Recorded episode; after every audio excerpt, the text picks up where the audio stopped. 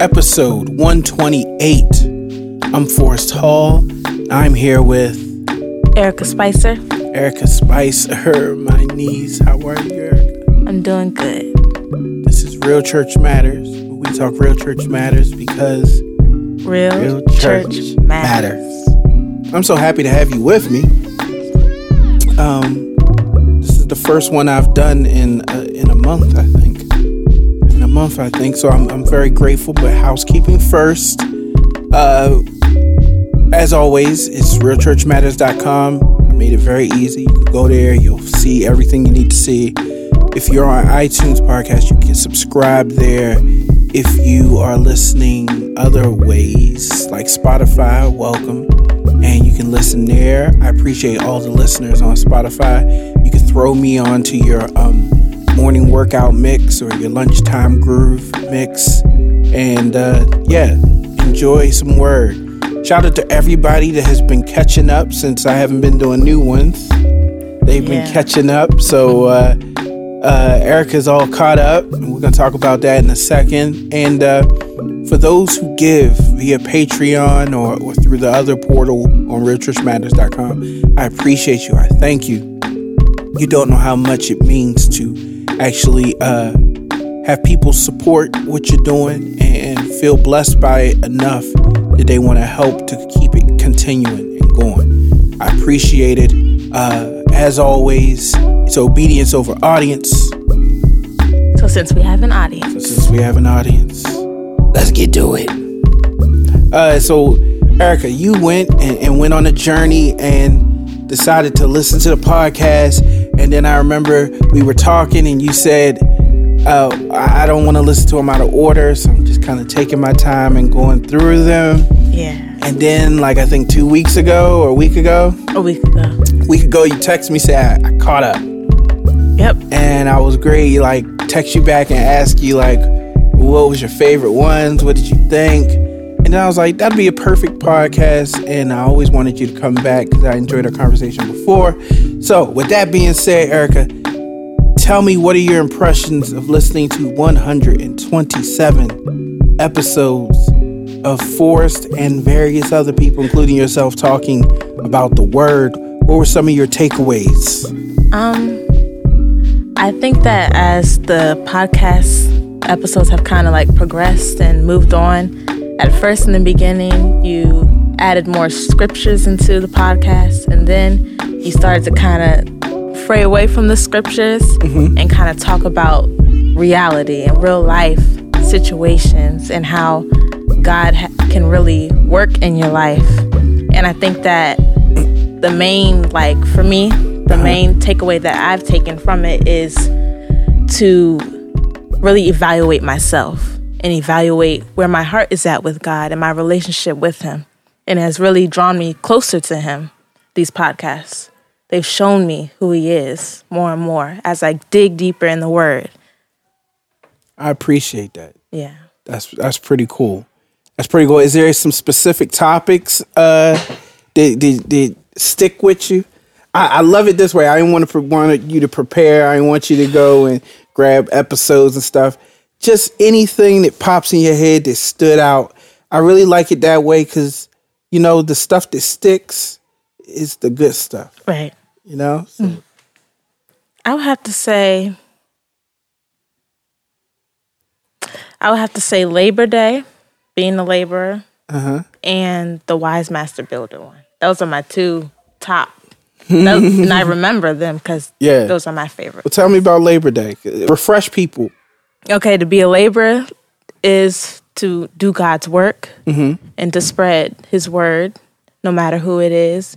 And like the word, it said that the laborers are few. Yeah. Yeah. So why does that resonate with you so much?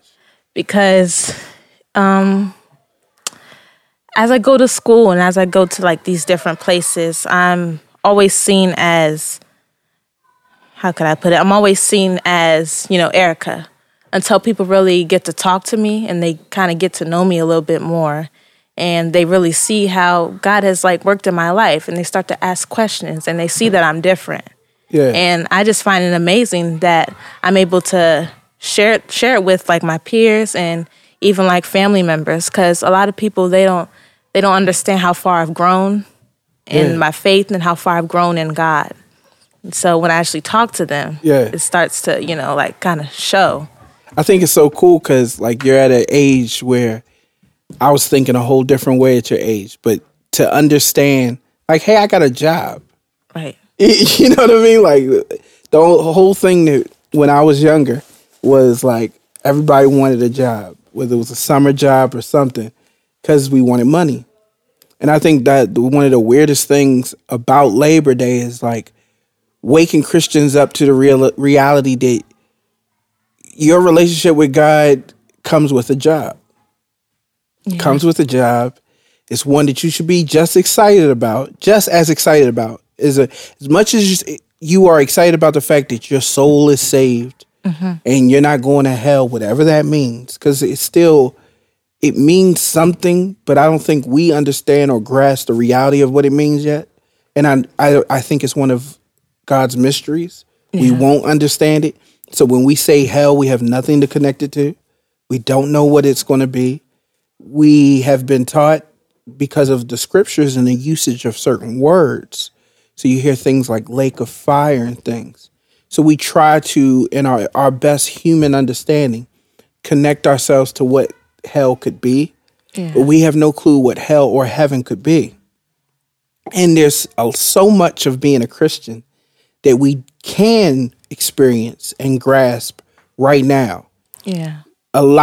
Most of Christianity has less to do about the hereafter experience and much to do with the here and now. What we do now, yeah. What we do right now. Like, I think that you come into that understanding of, oh, I have a job. I'm a laborer. People know me as Erica. They don't understand that Erica comes with a job. Yeah. She has a purpose. You learn that now is amazing and can take you a long way, especially in God, because I think that a lot of people miss out on that part of us really having a job and having a purpose. But you being 15 and Jesus being 13 and his parents wanted to know what he was doing, and he was about his father's business. He understood he had a job. He had a job, and that's what Labor Day was about. And I'm glad it resonated with you, because those type of messages, number one, the podcast in general, it's very niche. Mm-hmm. I was about to say niche, but it's niche. It's very niche in the sense that even though there's a wide market of Christians, there's not a wide market of Christians who seek to be disciples. Yeah. And ultimately, that's the few that the Bible is talking about. And nowadays, when I talk to people, especially I talk to Christians, I talk to a lot of Christians. I don't really talk to a lot of non-Christians. Right. Just because I work for myself, I'm not really around a lot of people all the time. Most of the people I'm around are self-proclaimed, professed Christians. And I say that because they may see themselves or identify as Christian, but ultimately, our identity isn't connected with what we see, it's what God sees. Mm. And what God identifies us as is different than what we identify ourselves as.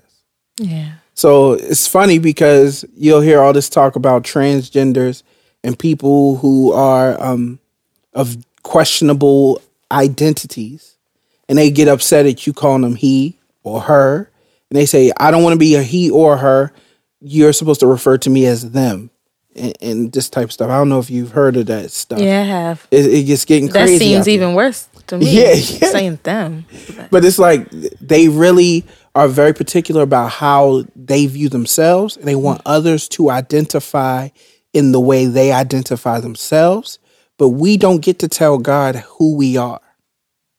And Christians tend to, at this stage of the game, like to tell God what type of Christian they're going to be. Right. And ultimately, I think that that's where you had Jesus in the scriptures. He was telling the people to let's go. And the one guy said, I have to go bury my father. He was telling Jesus what type of Christian he was going to be. He was telling him how he was willing to engage with Christ. He was saying, I'm cool with hanging with you. I'm cool with paying attention to you, listening to you. I'm cool with learning about you and watching you do miracles. But when it comes to my father and burying my father, I make this exception. You know what I'm saying? Like, yeah, but I think that also goes along with being in a marriage with God. Absolutely. Yeah, and loving him the way that he loves us. And understanding he has created love, so he knows it inside and out while we are still discovering love every day. Yeah. I'm still trying to figure it out. I literally just had an epiphany when I was away about love that helped me a little further. But one of the realities of it is that I cannot avoid engaging with people. There are people that I have to engage with. There's no way around it. Right. So in the midst of engaging with them, I have to make sure that I am not being overwhelmed by them, but I am able to overwhelm them. I have to always be in a place where I can have authority, not over people, but over people's control of me. Mm. If I'm in a relationship with somebody and what they say or do affects me in a way that causes me not to be affected by God's word, I have misappropriated that relationship. Yeah. And that's part of the labor thing. It's like, Erica is such a sweet 15-year-old. She's mild, she's timid. And you're like, hey, but you don't know me. Yeah. And that's so cool to me because you identify by who God called you to be more than you identify by who others see you to be. And that's exactly what people, view me as, timid and small, still the same Erica that doesn't say much. Yeah. That's always holding on or near her parents. These people still see me that way, but then when they actually talk to me and actually get to know what, God has really changed my life. And yeah. Yeah. It's something you're always going to deal with. Yeah. Because beyond people just are seeing you as, oh, that's little Erica. Then it turns into, oh, that's Erica, and that's a woman. And I don't want to hear what she has to say. She can't tell me what to do. She's just a person. But the reality is, as laborers, we have that same job as young Jesus. Yeah. We have the job to open our mouths and share the word of God. It don't get much deeper than that. It's pretty simple. But that simple thing is so hard for people because they don't understand that labor isn't an option. Do you know what I mean? It's not an optional thing. It's not like I was away for work and they was like, hey, everybody's getting together for a team meeting dinner. And she said, you don't have to come. Well, we can discuss the details of the meeting, but we did want to have everybody come together. And I'm like, you're confusing me. Do you want everybody to come for the meeting and eating, or is it optional?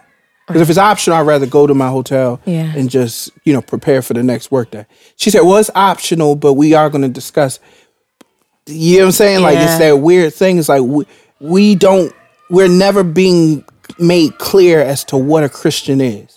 So everybody's like, hey, Erica, you can serve God. You can't drink, smoke, have sex, run the streets, and curse. And what about sharing the word? Well, you can share the word. You don't have to share the word if you so choose to. It's like, you can share it, but God really does the work. He gives the increase. So you don't have to. Mm-hmm. So it's not like your words are really going to matter to people. You can share them and it's nice, but people will agree to disagree. That's a lot of vagueness. That's not what the scriptures tell me. Scripture says that the harvest is ripe, but the laborers are few. And it is not up for us. This is not a preference. It's not an optional thing. Do you know what I mean? Yeah. Like, this is what you have to do. It's not like getting on a plane and they say, since you're sitting near the exits, that you have to be responsible for opening the exit in the case of emergency. Mm-hmm. And the stewardess turned to the people and said, since you're sitting here, if you can't do that for us, in the case of emergency, we can't count on you to open the door. Tell us now so we can get somebody else in your seat. Yeah. Because we need that. It's not optional. You can't, necessary. You get what I'm saying? It's necessary. So if you tell me you can't do it, get out your seat. Yeah. We'll find you another seat. Because somebody who's qualified and willing and able needs to be in that seat. Mm. And that's how I feel about Christians. Mm. It's not optional. God is telling you to do something, and you're like, well, I don't know. I really can't do it. I'm just 15 years old. I don't know. I'm not really learned. I'm new to the faith. Or I'm not called to be a man. How you know what you called to be? I want to know where's this list? I know. That everybody, this casting call that everybody's looking on and they know what part they're supposed to play. My part in God and in the kingdom has changed over the years. It's constantly changing. Everybody just wants to be like a Pokemon. Like, I want to know my powers and then that's it. And they're like, that's Erica, the prophesier. And she's like, prophesy, you know? Yeah. No, that's not... A believer is at the mercy of God. Yeah. And whatever he calls us to do, we do. That's a labor. That went from teaching the youth, rapping with the youth, singing praise and worship with the youth, sharing and loving on young people, to teaching adults, teaching adult Bible study, teaching discipleship class, to not teaching none of that, to just preaching, to doing a podcast, and preaching, to writing, to just sending people messages, to whatever God has me to do. There are people in my life that were in my life that aren't in my life anymore. Some of them might even be listening to this. We probably talked every day, and then we didn't. Because you weren't in control of it. I ain't in control of it. Yeah. It's God. Yeah, definitely. This is a path of journey. Hopefully they took something away from it. But if they were so thirsty for my attention and my engagement, they missed what I was in their life for. Mm-hmm. Unfortunately, there's no going back. Yeah. But we working. And if we ain't gonna work, God gotta get us out the seat. Yeah. Because what's the biggest thing that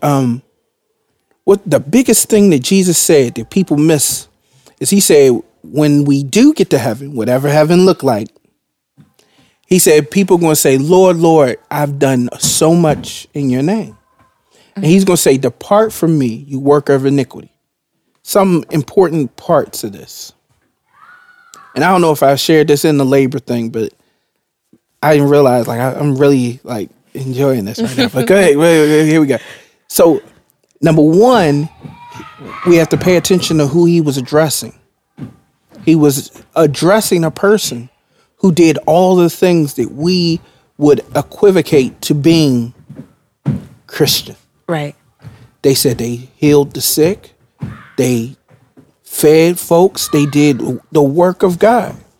He told that person who was doing the work of God that they were a worker of iniquity. Your heart was far from them. Exactly. So we don't even know the real work. Mm-hmm. We don't know the real labor. We miss the real labor.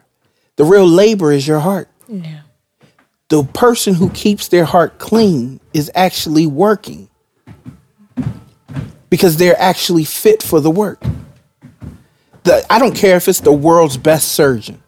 If he doesn't keep himself sanitary, if he doesn't keep a sterile environment, clean of all impurity, he is not fit to work. And even if he does a good job, he could leave something there that can contaminate all the efforts he made. Yeah. Oh, this is good. Yeah. This is good stuff. There's so many people that you're going to see in your life and in your passing. They're going to look like me.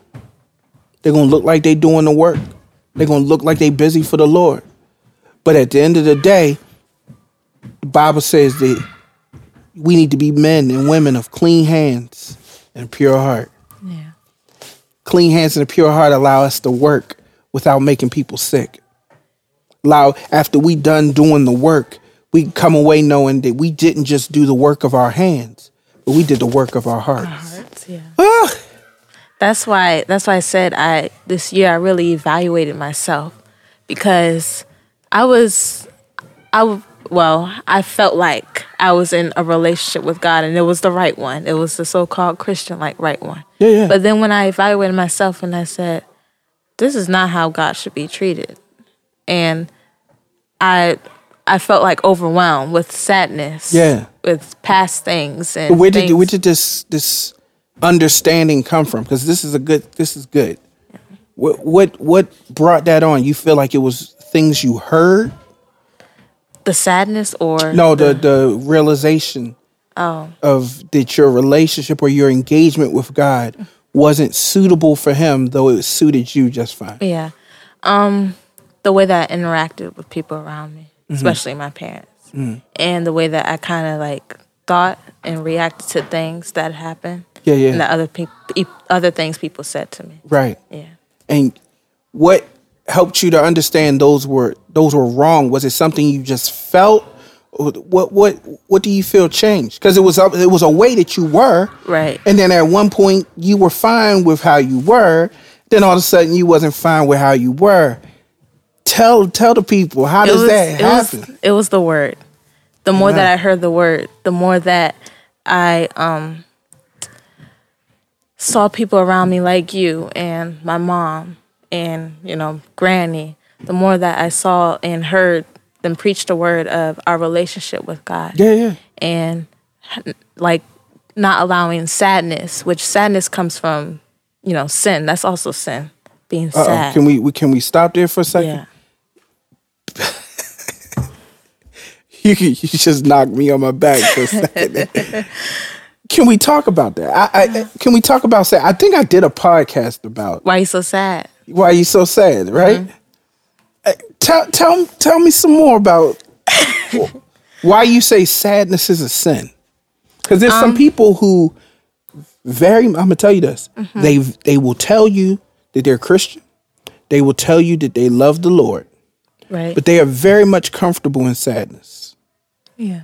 So not a good place. Not a good place. Tell me why you look at it as sin. Not just as bad. Right. Or not just you shouldn't be sad. But you look at it as sin. Help me. Because of what it produces. Oh. I'm sorry. It doesn't produce anything good. I know that word good is kind of used, so, you know, it's so used much. We're going to make it, we reclaim words. This is a safe place for words. Yeah, but it doesn't produce anything good. Anything that takes you away from God and His presence and what He wants from you. Yes. And it draws you more to this world. That's sin to me. That's sadness. Because here's the thing. Anything that derives, when we say good, we're talking about the person who first used the word. Mm-hmm. See, you know what I'm saying? Like when a new word is introduced, it is called slang. Yeah. Because the only difference between slang and words that are in the accepted lexicon is time. Many words we don't even realize that we consider to be words in vernacular are actually slang that turned acceptable through normal usage and time. Yeah. So there's a lot of words like that.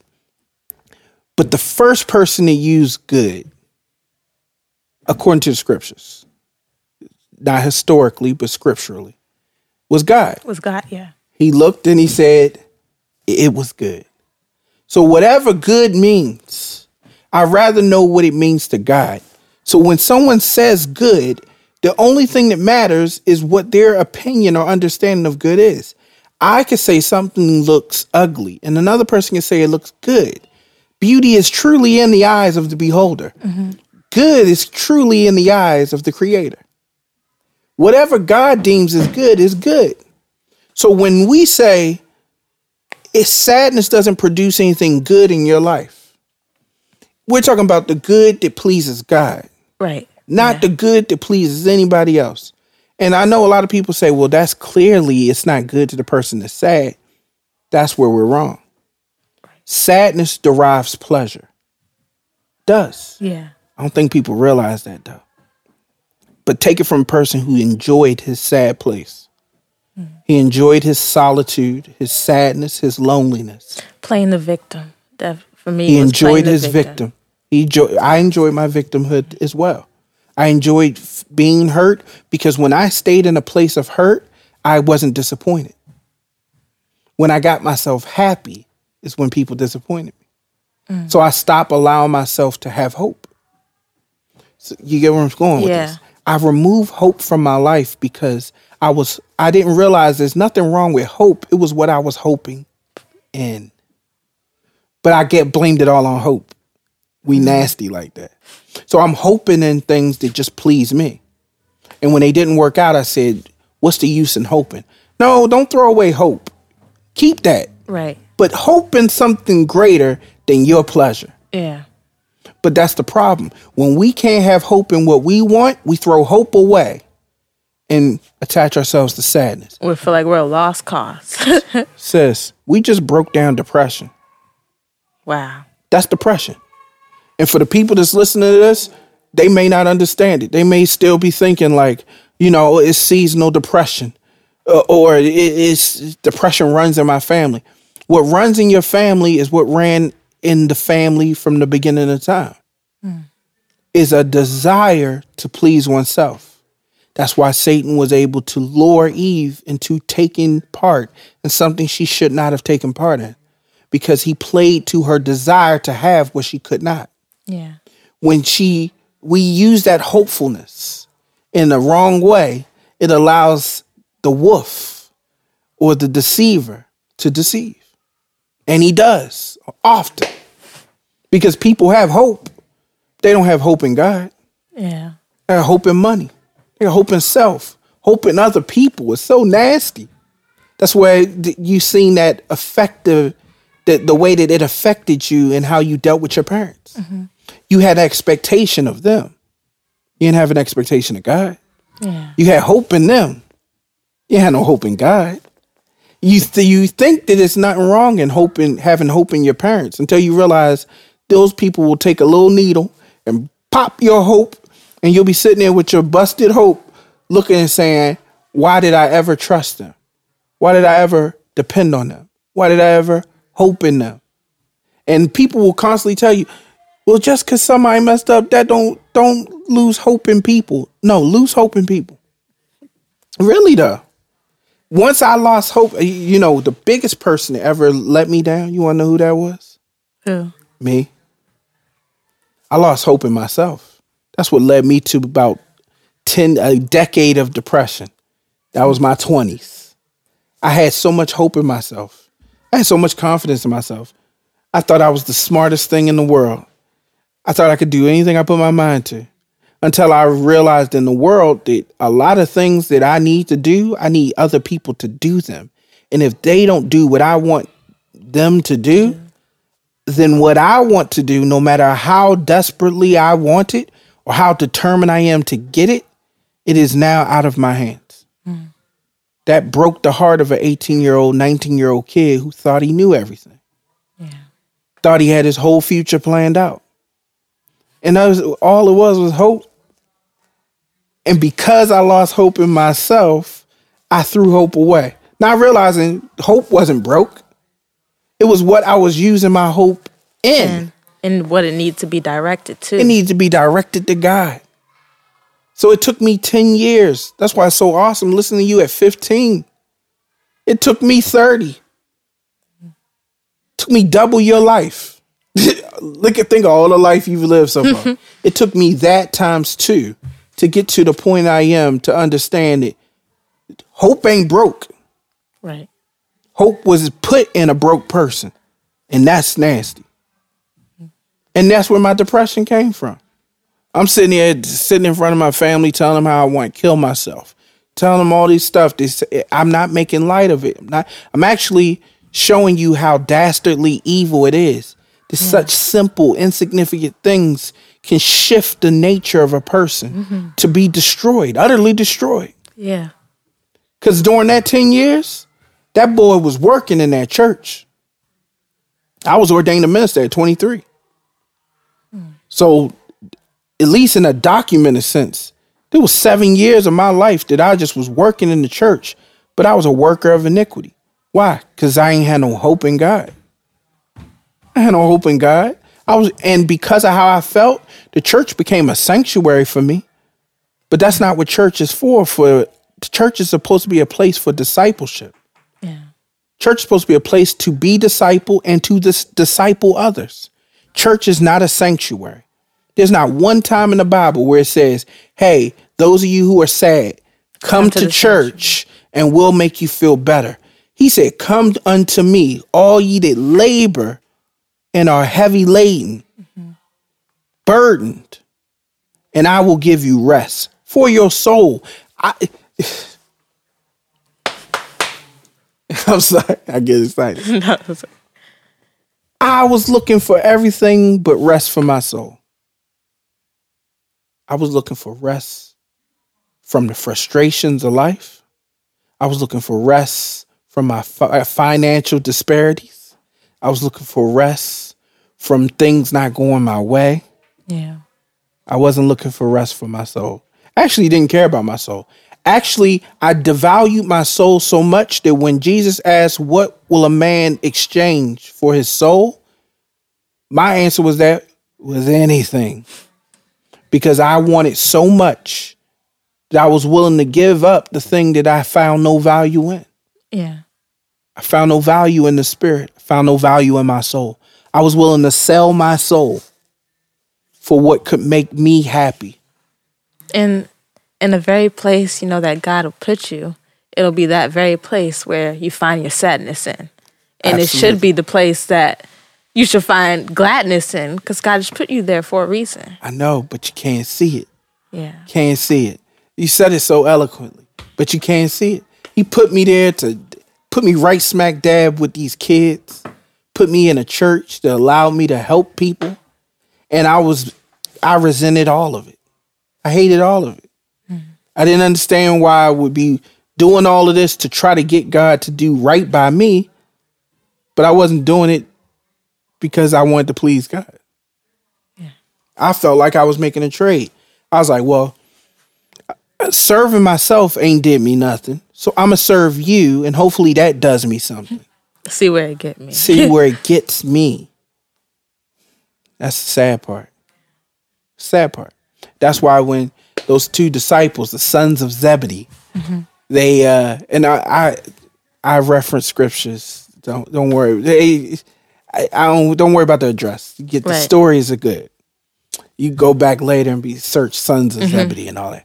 But he looked at them, at Jesus, and they said, "Which one of us is the greatest?" But Jesus is looking like, man, I mean, none of y'all are great. He grabbed a kid and he said, this is the greatest. The least. They're the greatest because we're here for them. But these men couldn't see what they were here for because they thought they were here for them. They thought Jesus was there for them. Wow. Jesus ain't here for us. He not.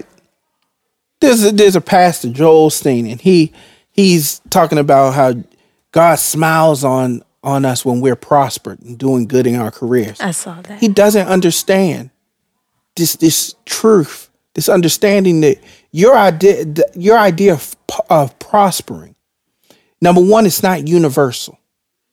Do you know what I'm saying? Yeah. There is no universal prosperity. So what one engages in as prosperity to him is not the same. It's case in point, because I sound like I'm talking in circles. I was in an Uber. This African guy, shout out to Sam, he was driving me home. I usually put "Don't Talk to Me." You can put that on the app, so they really, yeah, you can actually put it now. You can preference, quiet, and then you get to drive, and people don't run their mouth. Oh, but this time I was like, because I always feel weird about it anyway, because it's like, you know, you're telling somebody to be quiet.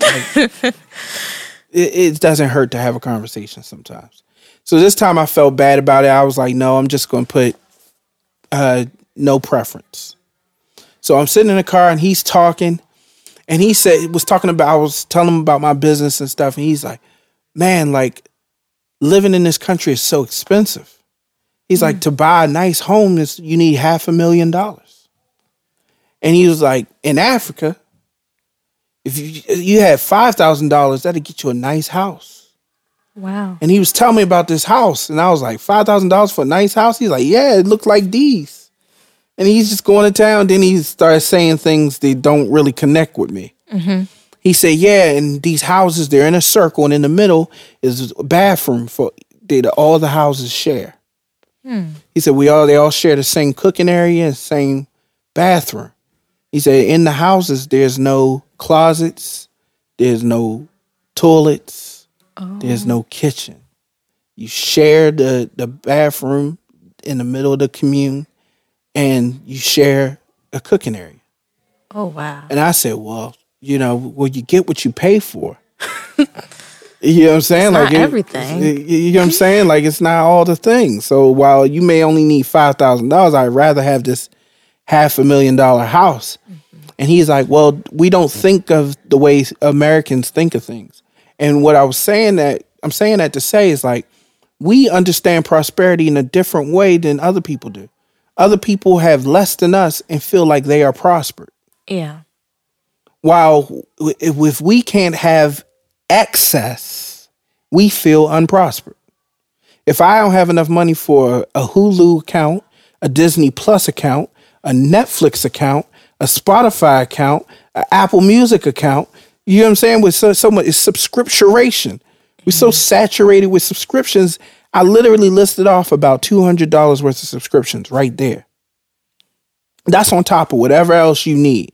We need all this stuff. If we can't have any of the excess, we're upset. Not satisfied. We're not satisfied. Do you know what I'm saying? Yeah. It's hard for people to understand that the reality is that God wants us to prosper. But his idea of prosper really needs to be evaluated by relationship. Mm-hmm. It's like when you go to the restaurants, the fancy ones, they don't put the price. Yeah. It'll just say market price. So it's letting you know, if you order this, you getting it for whatever it cost us and some more, but it varies per day. Mm.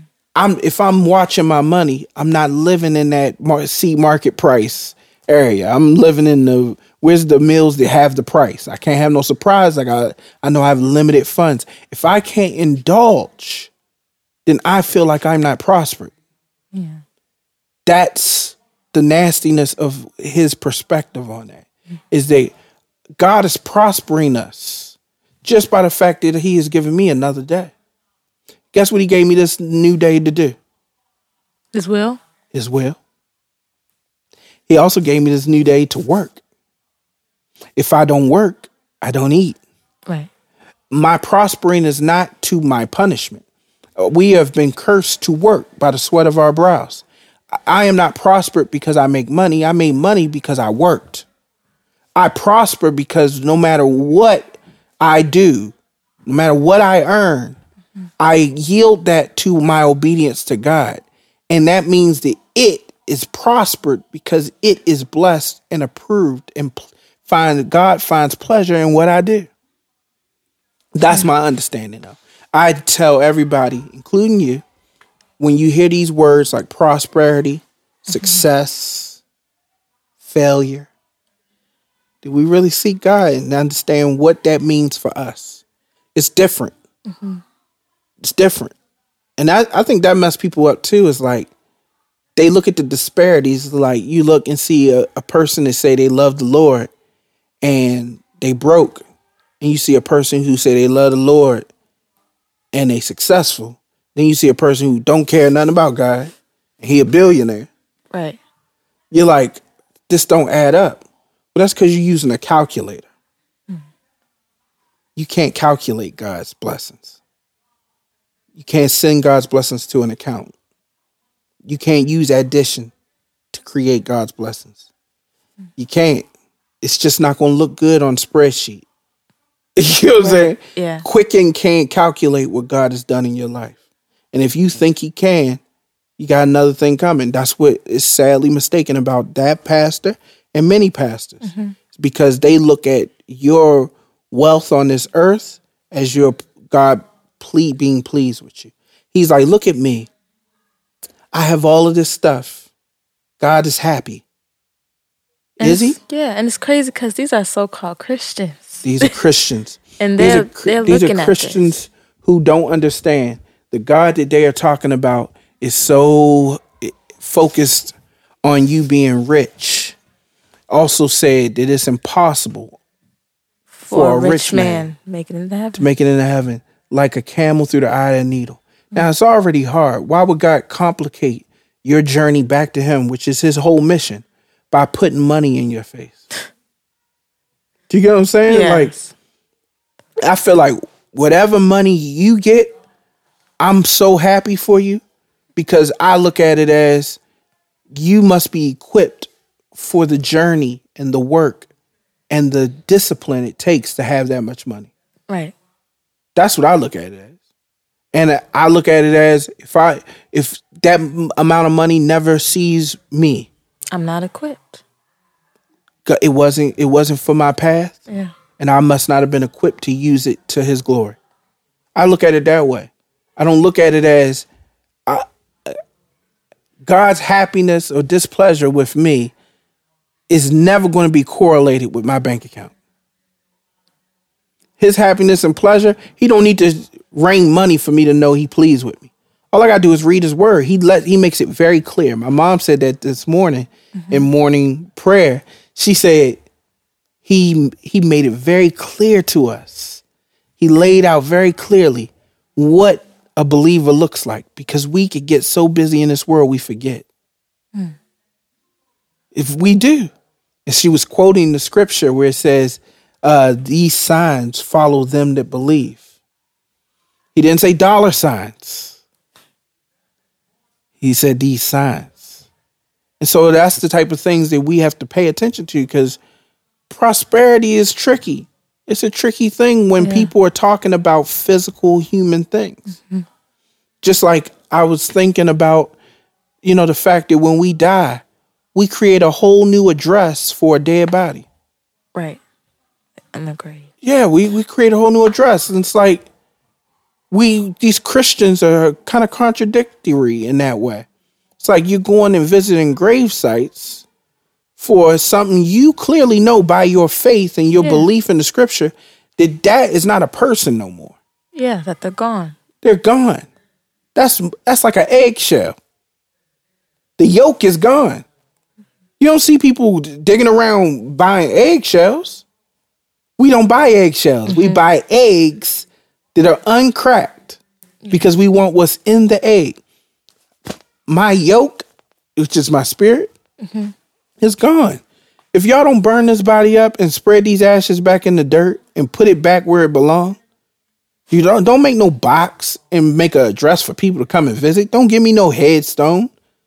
That stuff is nasty. Yeah, when I was younger, I used to kind of think about that. Like, I used to ask other adults, why don't you go visit this person on the grave? Why don't you go put flowers on it? Yeah. And I never really understood that. What is the purpose in doing that? You know? I was very much connected to that too. But memorializing a person by visiting something that is not them. And that's part of our problem. Yeah. Is that we look at this flesh and see it as us, and that goes against everything Jesus was doing. Right. That's why he moved the way he moved. He understood this is just flesh. Mm-hmm.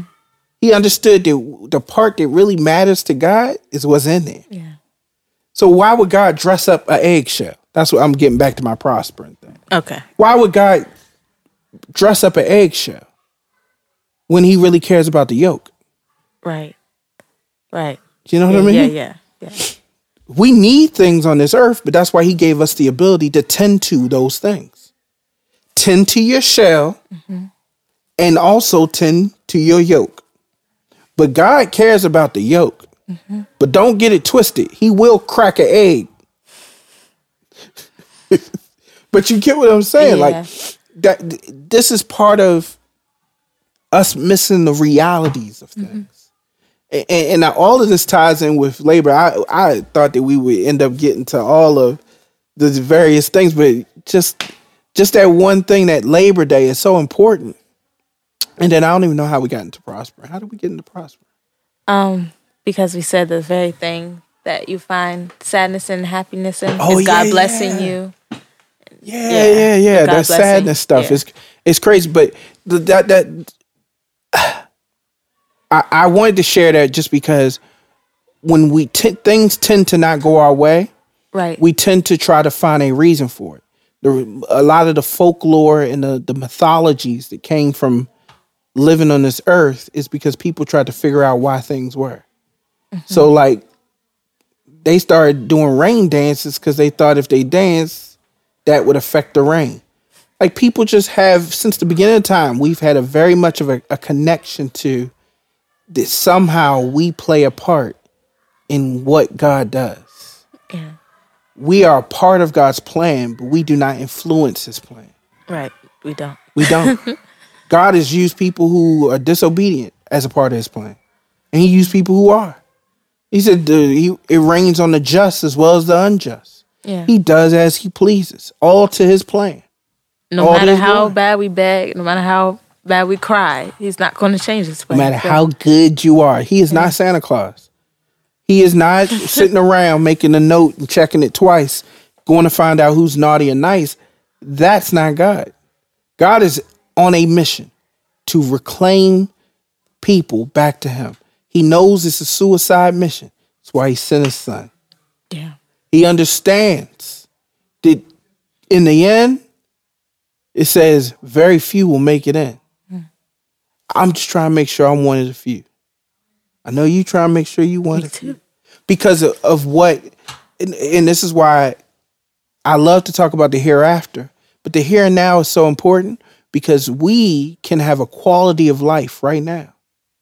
I might not ever be rich, but I'm not the person I was. God has prospered me by helping my mind. That's enough. That's enough. Because there's people who are spending millions, Erica, to try to fix a heart that's unfixable by modern medicine. Millions trying to fix a depression that's unfixable by modern medicine. Superstars, people thinking I'll be happy if I have $1 million, and a man who had multi-million dollars kill himself. Yeah. It happens often. Why? Why in the world is this? Because it's deeper. Mm-hmm. And that's why we do the podcast. Do the podcast to share words that make people think. Yeah. To give them something you can't buy. This is the stuff money can't buy. It made me think. Definitely. You know what I'm saying? To be able to know that you listen to the podcast and some of those words help to change the way you see the world, help to change the way you see yourself, help to change the way you see others, help to change the way you see God. Yes. That's priceless. It really is. And it's a blessing that I had a part to play in that. Just by being obedient, cutting on a few microphones. Well, before I cut them on, purchasing a few microphones. But cutting on a laptop and pressing record. Sometimes it might take an hour, 2 hours of my time. But this is amazing. Yeah. That you can do something so small. And I'm trying to encourage you here to let you know, like, it don't have to look amazing. It have to look extravagant. Everybody who listening know they are probably one of about tens of people who listen to this. I don't have 100 listeners. Mm-hmm. I don't have 200. I don't have nowhere close. I got a good 40, 50 people who pay attention and listen to the podcast. And in a world that has 7 billion people in it, some might say 50 is harrowingly depressing and not worth the time. But that's 50 people who get to hear something and possibly change the way they think. Yeah. Possibly change the way they think about God. It don't need to net me anything. Every dime that anybody has ever given has gone to making the podcast a better product. Mm-hmm. Making it so it can sound the best that it can. Best quality, and it can be comparable. Mm-hmm. You know what I'm saying? I just operate in the integrity of that. I'm saying that to say as we close out, no, I'm not done with the podcast. For everybody that's been asking. And this is not my farewell episode. No. If anything, I'm just beginning. And the reason I can't stop and I won't is because I'm obedient. And when it's time to stop, I will. But I don't see it stopping no time soon. And I'm so grateful that you got a chance to just make an impact in people's lives, because you can't be everywhere.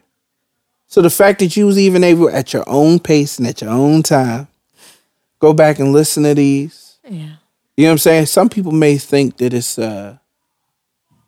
some people think weird, so they look in a boastful way at you listening to yourself.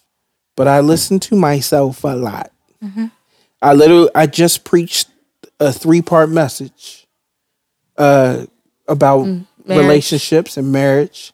I have probably listened to it about 25 times. All 3 of them. I go through, start from the beginning again. And I've been breaking them down because I'm still learning from it. I'm still hearing other things. From hearing myself, I hear God sharing even more with me. And that's what I do. For years, those of you who want to listen to other pastors, that's fine. I listen to myself. I just feel like I'm prospered in that way. When I want to listen to good music that uplifts me, I listen to the music God gave me to create. I mean, shout out to everybody else that make music. I listen to myself. When I want to be encouraged, I cut on a message that God graced me to preach. I listen to myself. I occasionally listen to other people, but I'm very particular. I'm a finicky eater when it comes to the bread of life. It needs to be whole bread. Yes. Whole grain. Some people, they adding a little bit of extra stuff to the bread, and it don't taste the same. That's the reason why you can listen to yourself, because you know God's spirit living through you. Absolutely. And I can listen back, and when I hear a little of me, mm-hmm. I'm very disappointed. Right. But preaching is different than podcasts, and podcasts, I enjoy having these conversations. Erica, please tell me you'll come back. I'll come back. It's not that hard. You're good. Yes. We didn't even touch on all of them, so you might have to come back soon. Okay. And I guess this time, jot down a few of the other things that you caught. But I enjoy myself. I always do. Well, yeah. I've only been on it 2 times, but 2020, we changing that. You're gonna be on quite a lot. Okay. Okay. So be ready to talk. You're already confident. I can see the quiet, reassured confidence you have, and I love the fact that at your age you can share the word, but we're gonna do a lot more talking. All right. Okay. That's episode 128. Long overdue, but right on time. Shout out to everybody that listen. I love you. The way that I show you I love you is by being obedient to God. I know that love doesn't feel like the other love does, but this love lasts longer than that love. I'm Forrest. This is Erica Spicer. This is Real Church Matters. God bless.